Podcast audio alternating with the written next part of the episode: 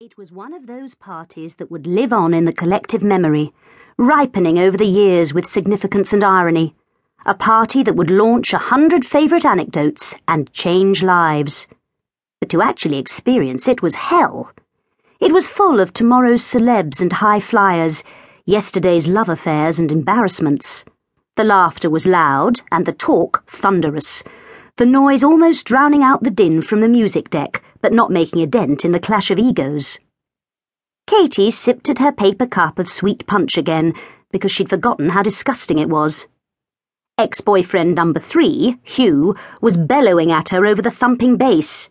She hadn't seen him for four years, and was frowning so hard to hear him that she looked as if she was straining.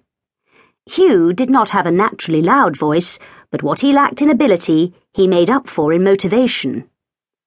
But the annual bonus, he trumpeted, you see is a golden handcuff.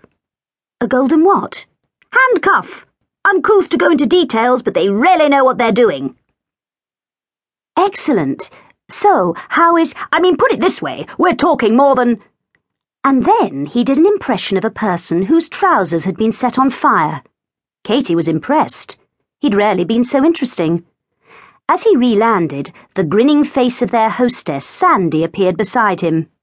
It was Sandy's engagement party, and she was very, very drunk.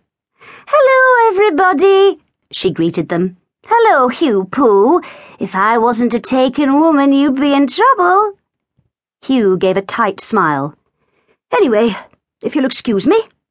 His voice was slightly pained. Oh, dear, said Sandy. You're not leaving on my account, are you? No, no, said Hugh. I must just.